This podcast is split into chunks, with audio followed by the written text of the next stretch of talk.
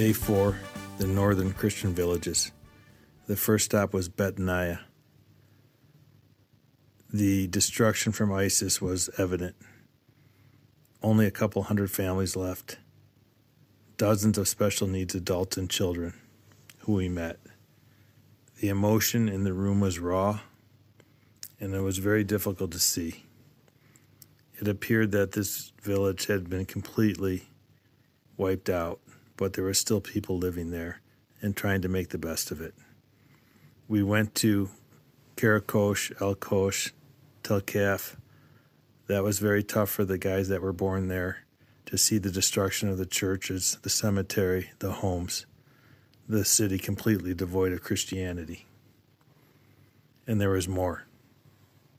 The biggest thing we learned is that the entire Christian North is divided into two spheres of influence one, the Kurdish regional government, the other, the Iranian paramilitary forces.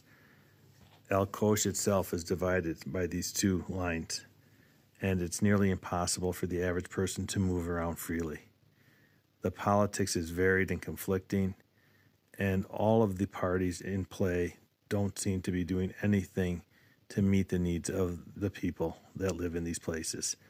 The central government, the Kurdish regional government, the Iranian influence, even our own Chaldean Catholic Church. Something must be done. More to come on that. But I will tell you that it was a very emotional day for us to see the places of our forefathers completely in destruction and despair. But no time is without grace.